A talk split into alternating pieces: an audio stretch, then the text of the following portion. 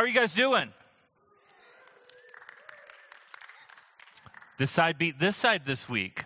That's awesome. So, um, I am so glad we are going through the book of Hosea. But let's be honest. If you got, how many of you read this week the second half of Hosea? Raise your hands. Good. We got a good, great smattering of people who have done that. Uh, for those of you who may be here for the first time, we're going through the Bible in five years period of time, and we're doing it together as a congregation.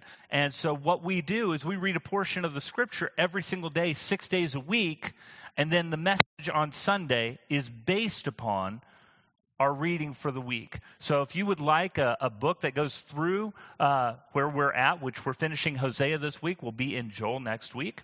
And so, if you want to be up with our readings, uh, you can go to the information desk. They have both little bookmarks that have the readings uh, out for you so you know what we're reading each day, or you can grab a little booklet that just has the scriptures in it and a place for you to write notes. That's it. it's all that's there. Um, kind of rough reading this week, wasn't it, guys?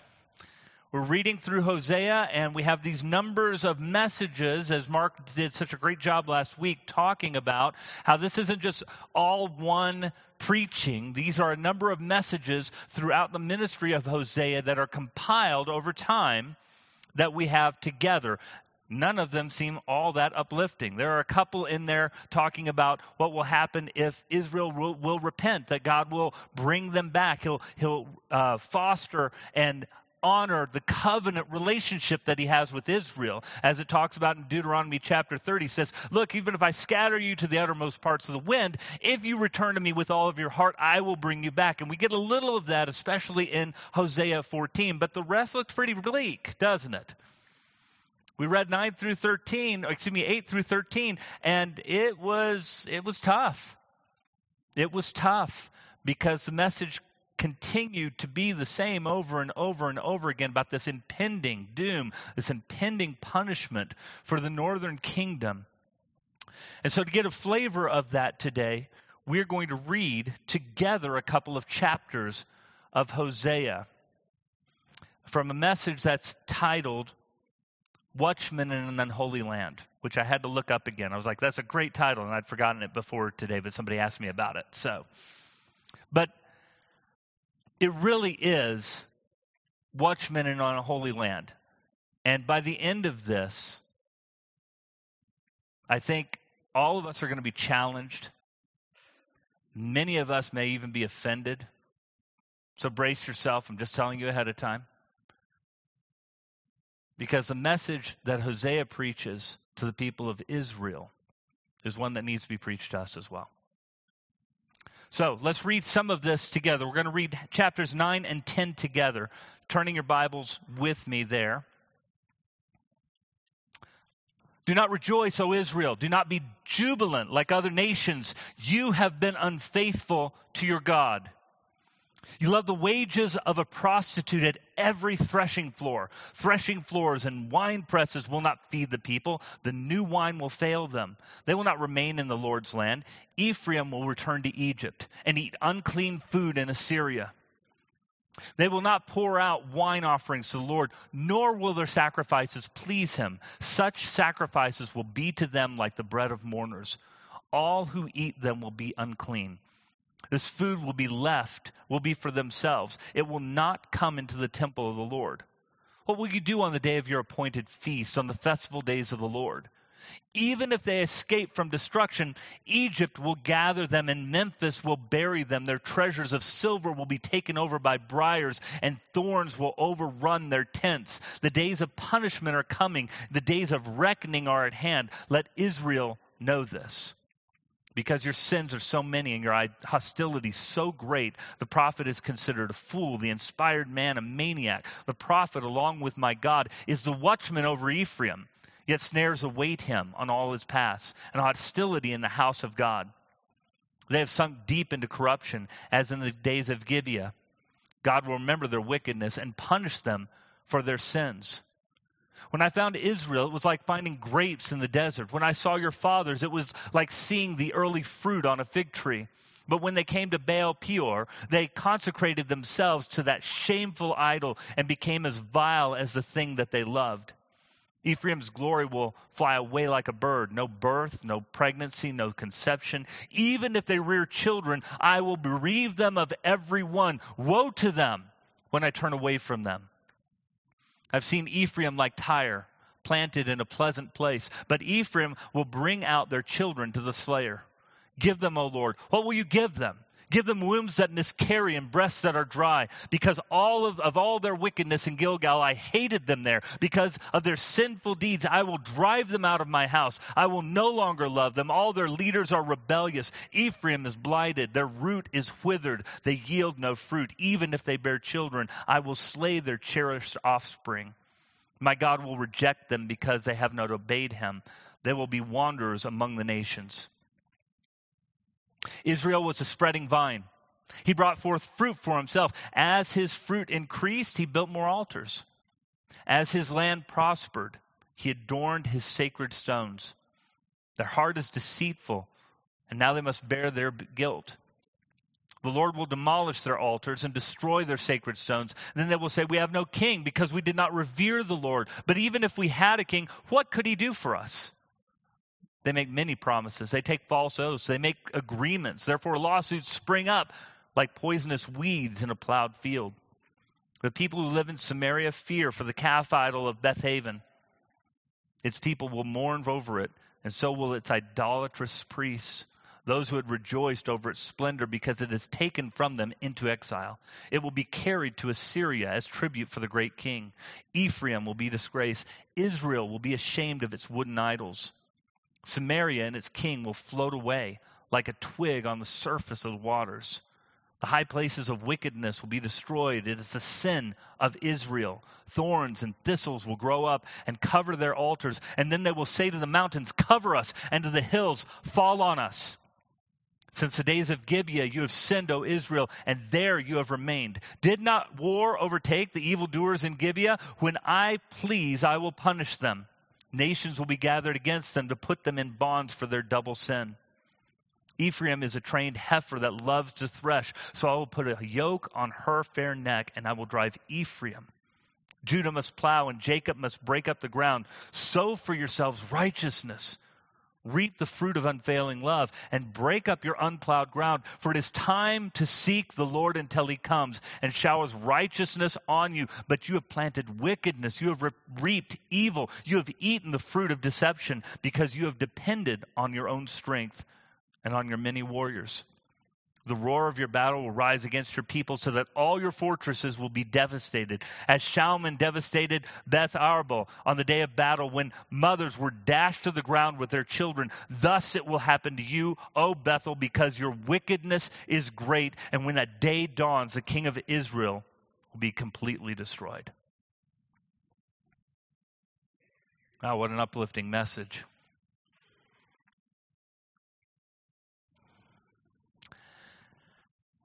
When we read Hosea, and Mark talked about this last week, and we read about this uh, earlier when we were going through the histories.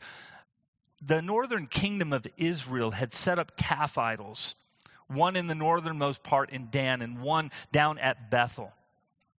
And Jeroboam had set this up so that the people of Israel would not go down to Jerusalem to worship God. And so he said, Hear, O Israel, is the God who brought you out of Egypt. Jeroboam was placed by God to be king, but not to usurp his authority. And these calf idols caused all types of idolatry to grow up within Israel. This is what we're seeing when we're seeing Hosea confront the people of Israel concerning all of this. And he's promising, you know what? When we look in the law, when we look in, in Deuteronomy 28 and 29 and 30, we see that God is very serious about the people of God worshiping Him and Him alone. And if they were to start worshiping other gods, what's going to happen is He's going to raise up people to oppress them, to displace them much as the people of Israel displaced the people of the land before them.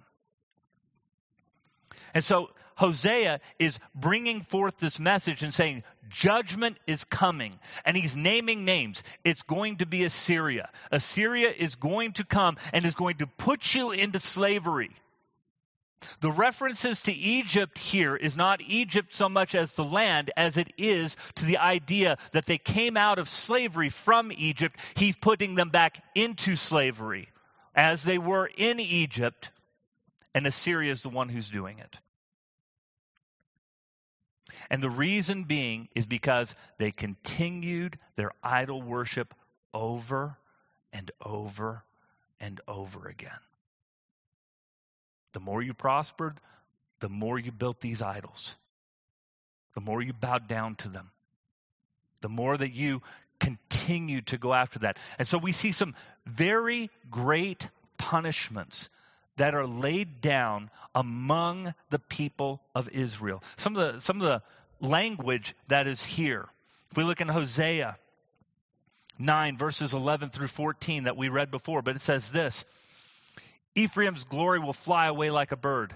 No birth, no pregnancy, no conception. Even if they rear children, I will bereave them of every one. Woe to them when I turn away from them. I've seen Ephraim like Tyre, planted in a pleasant place, but Ephraim will bring out their children to the slayer. Give them, O Lord. What will you give them? Give them wombs that miscarry and breasts that are dry.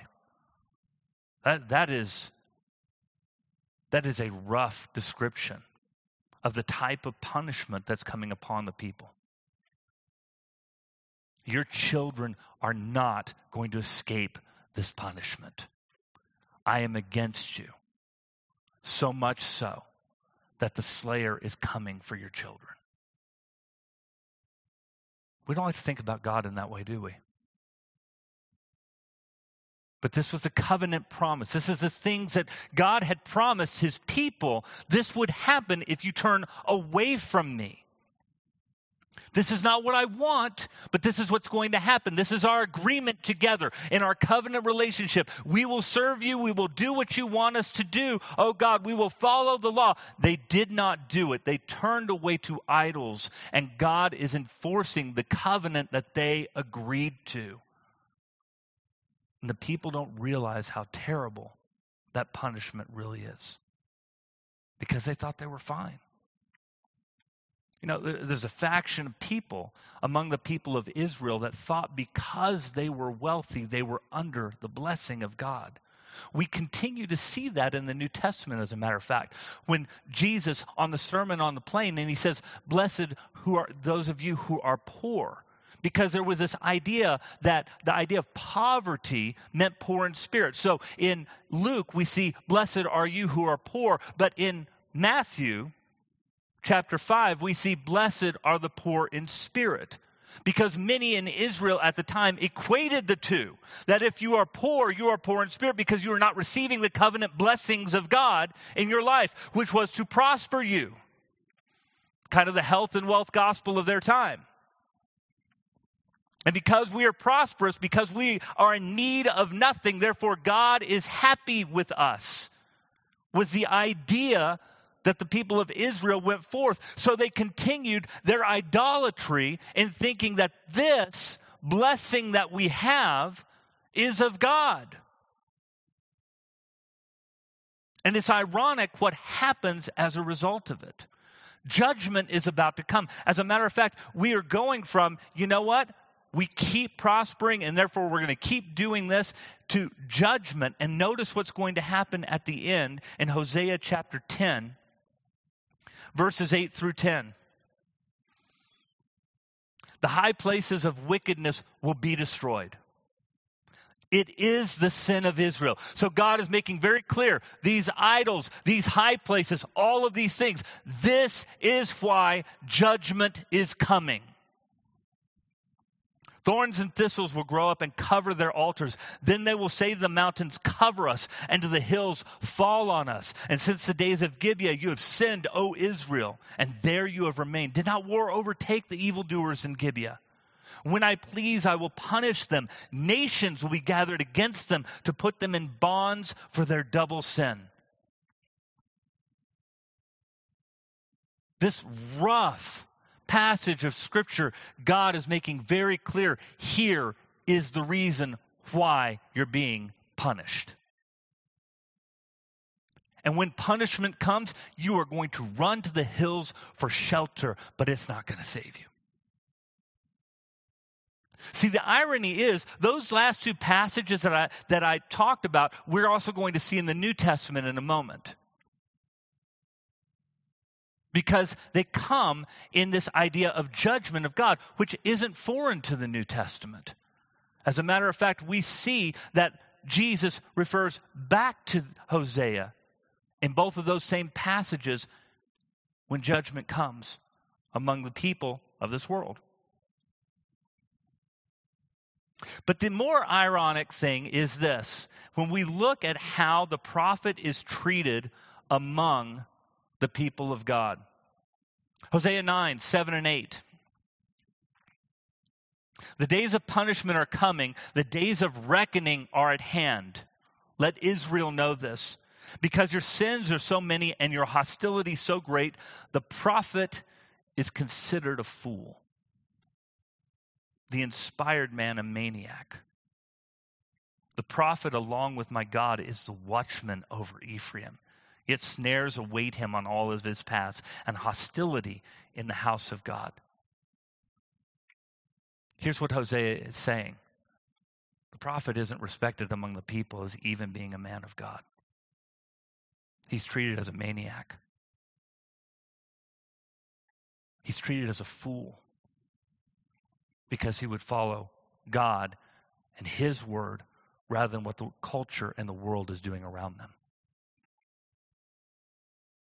How far they have fallen. That they would look at a man of God with such disrespect.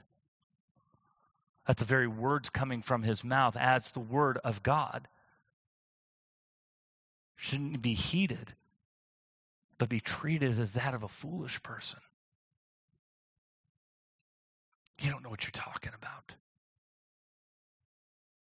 How could you live like that? That's, that's stupid. Everybody else is living this way. In so much that even when he goes into the temple of God, not just the culture of the people of Israel, but when he goes into the temple, he's still treated that way. So it's supposed to be among the faithful of God, right? Because we're in the temple. And yet the prophet is being treated as a fool, as a maniac, as a man without discernment, but he's the one speaking the very words of God. How far they have fallen.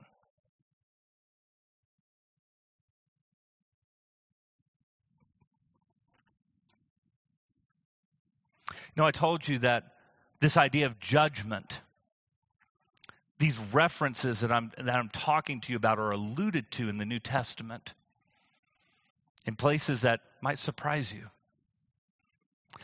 Turn with me in your Bibles to Luke 23. Jesus is literally on his way to the cross, he's carrying his cross.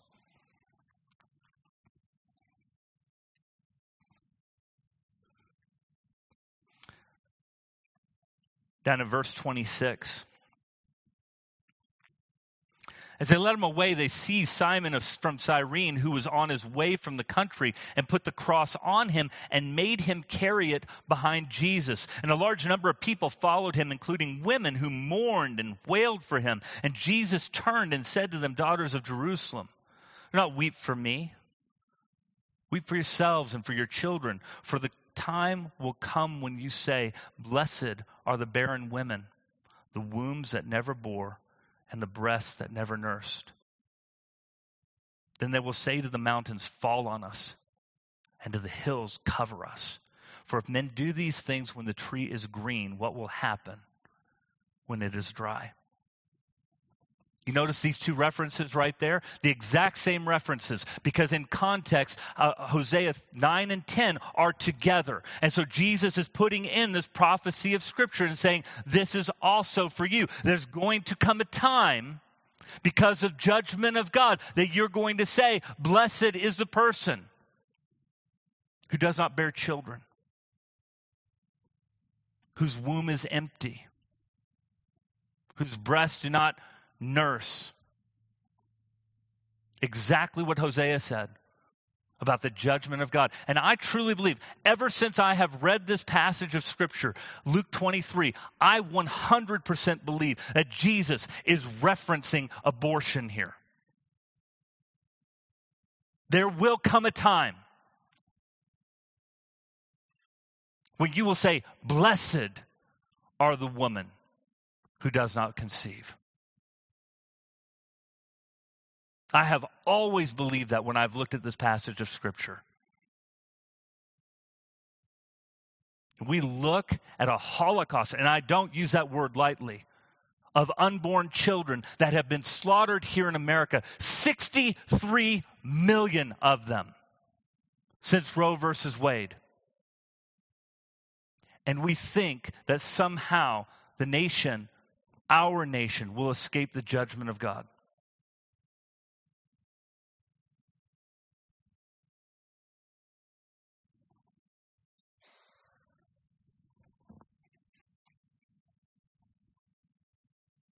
Revelation chapter 6.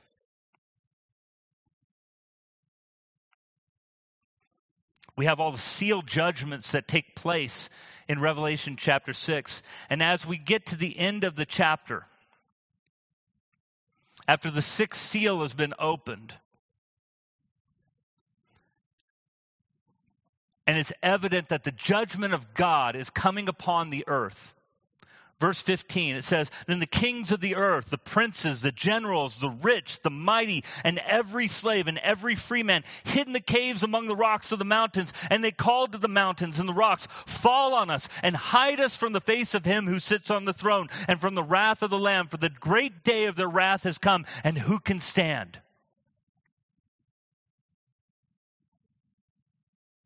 Exact same wording from Hosea that when Jesus comes, it's going to be like the people of Israel when Assyria comes. They're going to run to the mountains and they're going to say, Mountains, fall on us. We cannot stand against the wrath of the promised punishment that is to come on us from Assyria, but they wouldn't be able to escape. And in the same way, at the end of time, when Jesus comes back, guess what? Oh my goodness, he's here. I know that I did not follow him. Where am I going to go? I'm going to go to the mountains and hope that they fall on us. Maybe I can be safe there. Because who can stand against God when he's revealed to this world?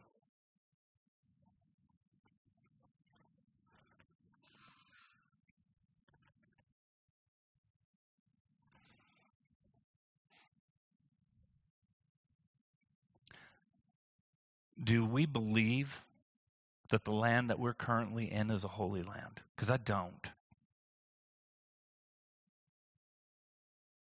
I don't. But one of the great mistakes, I believe, of our Christian walk, at least here in America, and I'm, I'm not going to speak for around the world because I don't live around the world, I live here, is that we've tried so hard to conform to the image of this world rather than living wholeheartedly for Christ. It's subtle, it sneaks its way into us because we don't want to live as a different people. But we're coming to a point right now in our society where some of the views, it just normal Christian views make the world look at us as if we're fools, that we're maniacs, that we're stupid, the exact same way that Hosea was looked upon from his people during his day. And we're afraid as Christians to rock the boat,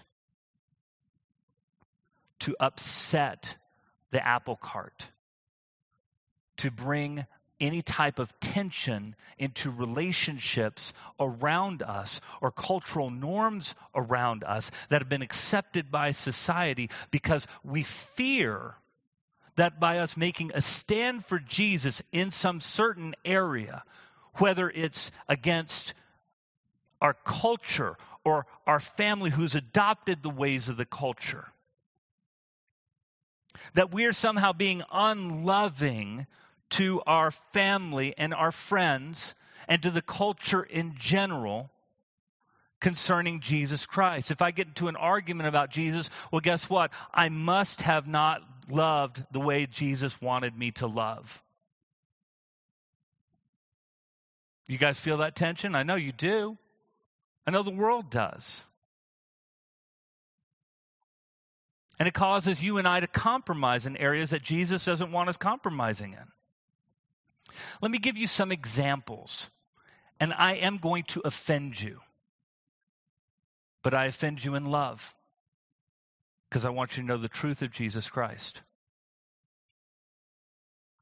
My daughter went to public school. My oldest daughter went to public school for three years uh, kindergarten, first grade, seventh grade. Outside of that, we homeschooled them. In seventh grade, sex education came up. It was like, oh, we're going to have this whole sex education class. Okay. And so here's the deal the sex education class in school is led by Planned Parenthood. Did you guys know that? Yeah, it is. Well, everybody else is doing it. Signed a waiver and said, My child will not be participating. You know why? Because I know what Planned Parenthood stands for, and it is not anything that I'm interested in. They're not biblical. They're not right. They're going to. My daughter's going to hear about sex from me, and how things go. She's going to hear it from the Word of God, and that's how we're going to do it. Now, I don't believe that I, my family was the only Christian in the school that my daughter was in. But my daughter was the only one who didn't take the class.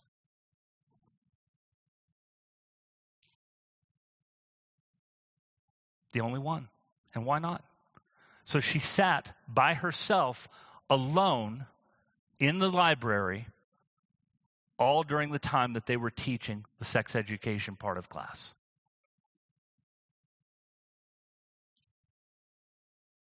While many other parents, I'm not sitting here and blaming, but I am chastening,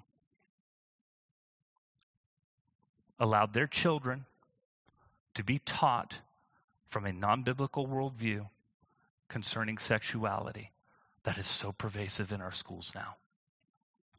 And as bad as it was when my daughter was in seventh grade, it's so much worse now.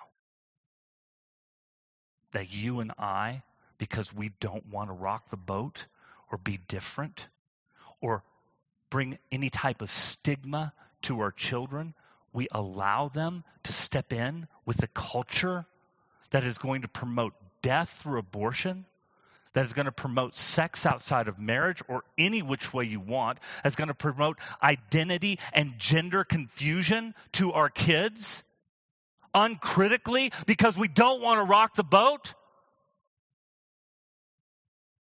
And I'm the crazy one?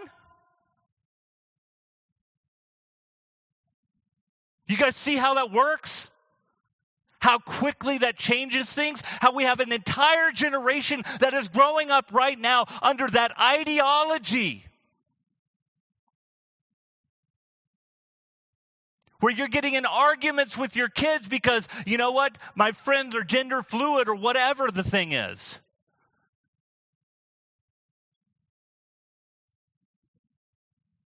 And it's real. And you know why it is? Because we don't want to rock the boat.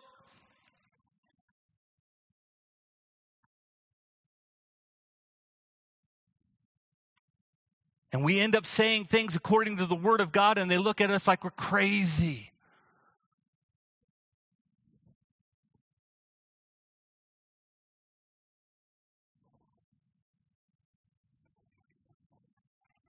Two years ago, we started this pandemic. And we were told by our government that religious church services were not essential.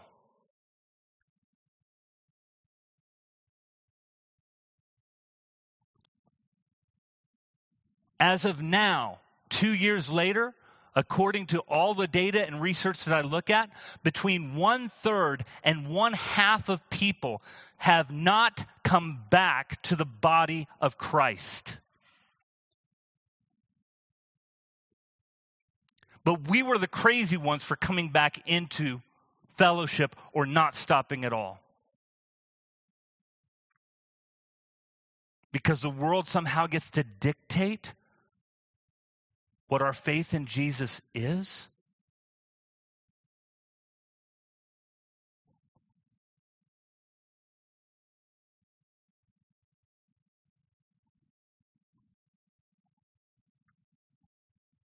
And to be fair,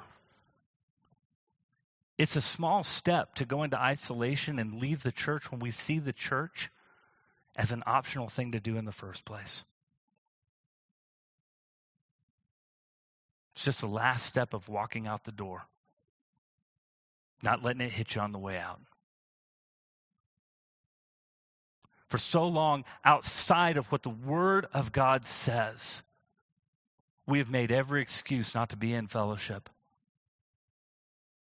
not to be with one another, not to get involved in life groups. Yes, I'm calling everybody out. Like I said, it's not going to be easy to hear. We're supposed to be a particular people. John 13, 34, 35 says, a new commandment I give you love one another as I have loved you. By this, all men will know you're my disciples if you love one another. And somehow the pandemic told us hey, stop loving. The best thing you do to love one another is not be around each other. What? Tell me a marriage that's going to survive that. You know what? As a husband and wife, best thing you can do, don't spend time around one another. You'll never get an argument that way.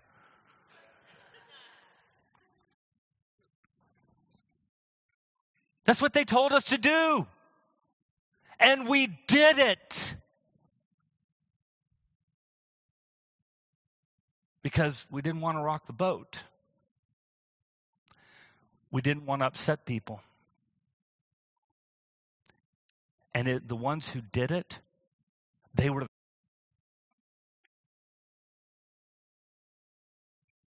so pervasive in our culture is that isolationism if we've allowed loved ones to die without people by their side. And we've called that love. Think about that for just a moment. If my wife somehow contracted COVID and was in a hospital room, you bet I would spend my last breath sitting by her side and not watching her on a Zoom call. Do you understand that? But we've adopted this idea of love that a love says, I stay away from you. I don't come in contact with you because guess what? You might somehow cause harm to me. You are destined in this life only for death and only eternal life through regeneration in Jesus Christ. That's it. We've just become a little bit more aware of it through the pandemic.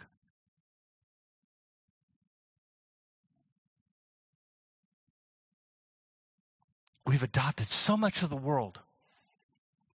We've lost our look as a peculiar people because we've tried so hard to fit in to where the person who preaches the word of God and says you need to do exactly what God says, to obey the commandments of Christ, comes off as a crazy person. Even within the realm of the church.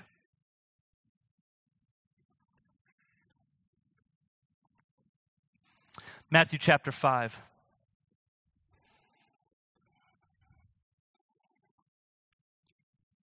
In the Beatitudes as Jesus close out, closes out the Beatitudes.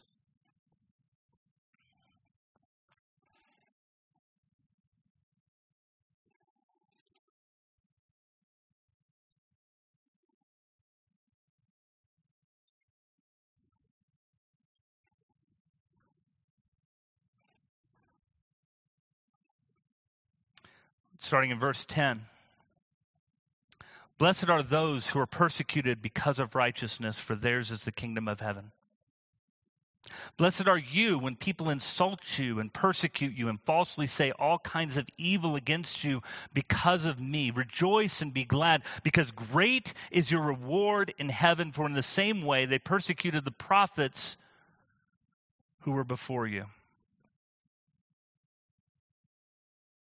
You know, Jesus warned us that living for him was going to mean the world was going to call us crazy when we didn't conform to their ungodly lifestyle and their ungodly actions and their ungodly reasons for living the way that they did, we were going to be maligned. Sometimes that's within our own families who don't know Jesus. And we take erroneously the idea that conflict within our families, within our culture, somehow means we're not doing the will of God. Because we're supposed to speak the truth in love, and therefore, if they were offended, I must not have been very loving. You know, if that were the truth, then when Jesus said to the Pharisees, you may you go to the world to make a, a disciple for yourself, and when you do, you make him twice the son of hell as you are. It didn't sound very loving because Jesus' idea of love and his purpose for bringing people to himself was that they had to make a decision about him. Whether or not they agreed with it wasn't on his mind. And to those who came repentantly, he treated gently and lovingly. And to those who had a hard heart, he came hard because he needed to break it in order to get through that they might be saved. Because in the end, it was a decision about serving Christ. We need to be people who believe in community as believers in Jesus Christ again. The world is not going to be our community, will never be our community. And going down that path will always put us in opposition to the words and commands of Christ. Oh, and they'll try and convince us. They'll try and say and redefine love for us and redefine the commands of Jesus, saying that this is what love truly is. Love allows you to do whatever you want sexually. Love allows you to, to uh, interpret the scriptures any way you want to so that you can have your own outcome from it. I don't listen to the world because it cares nothing for Jesus. I want the voice of Christ to be greater. And we need to be in a community that is greater. That we need to be around one another, sacrificing for ourselves in community more than we're sacrificing for the world who cares nothing about this community nor Jesus.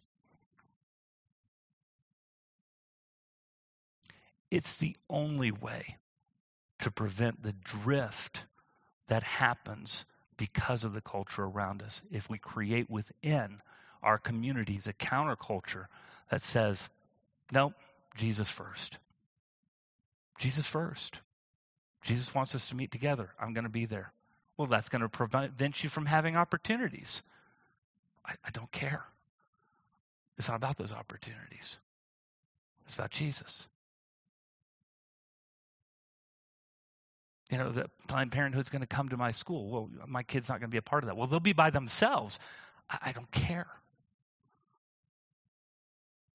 It's not their job to teach my children about sexual morality that was established by God. It's mine. So they can learn to sit outside and be an outcast because we are. And begin to understand the cost of what it means to start living for Jesus in a society that cares nothing about him. People are going to call you crazy. They're going to call you stupid. They're going to call you unloving. They're going to call you all types of names so that you won't do it anymore. And the voice of Jesus has to be greater. Has to be. This is what it means to be a watchman in an holy land. It means we need to get our priorities straight and aligned with Jesus, even if it costs us something, because it's supposed to. I can't read the words of Jesus throughout the New Testament without hearing, if they persecuted me, they're going to do that to you. And it's like we're trying to avoid it at all cost so that we can be friends with the world and have Jesus as our, you know, our homeboy and think that everybody's going to like us. It don't work that way. Jesus never promised that it did. You and I need to start listening to his voice rather than the culture's voice, even when that puts us at odds with the culture. Some of you need to stop avoiding church every week just because you don't feel like being here. We're commanded to meet together, period. Some of you need to learn how to love one another in Christ. That's why we have life groups, and you need to get involved so that you can know your brothers and sisters in Christ for whom you sacrifice for. And stop making the excuse, I live too far away. Dude, I live on the west side of Rio Rancho. I'm near the Arizona border. I've been in life groups for 14, 15 years now, and sometimes I would travel from my Arizona border into town just to be a part of life groups. Stop making excuses. Stop it. Falls on deaf ears. We need to start honoring Christ with all of our lives. We need to be a community fully committed to Jesus in every way. And yes, people are going to make fun of us. And yes, people are going to question our sanity. I've had enough of that. I don't really care what people think. I'm just going to follow Jesus. You need to have that mindset too. Would you stand with me?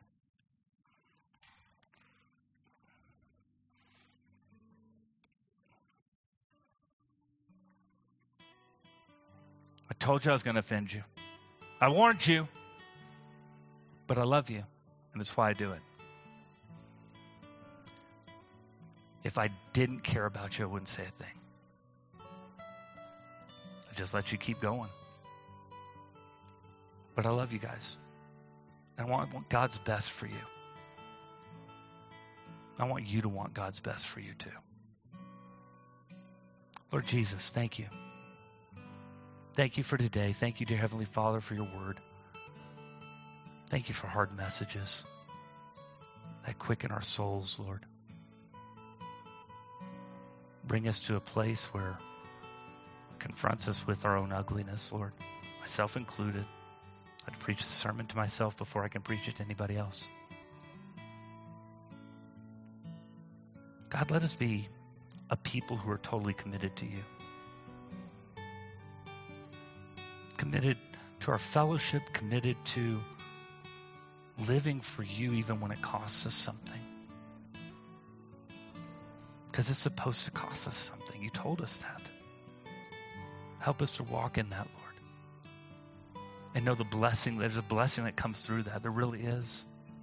That's what you said. Blessed are those who are persecuted for my name's sake. God, there's a blessing in persecution, Lord. Let us not run from it just because it's happening and there's a possibility that it might happen to us. May we glorify you with our lives.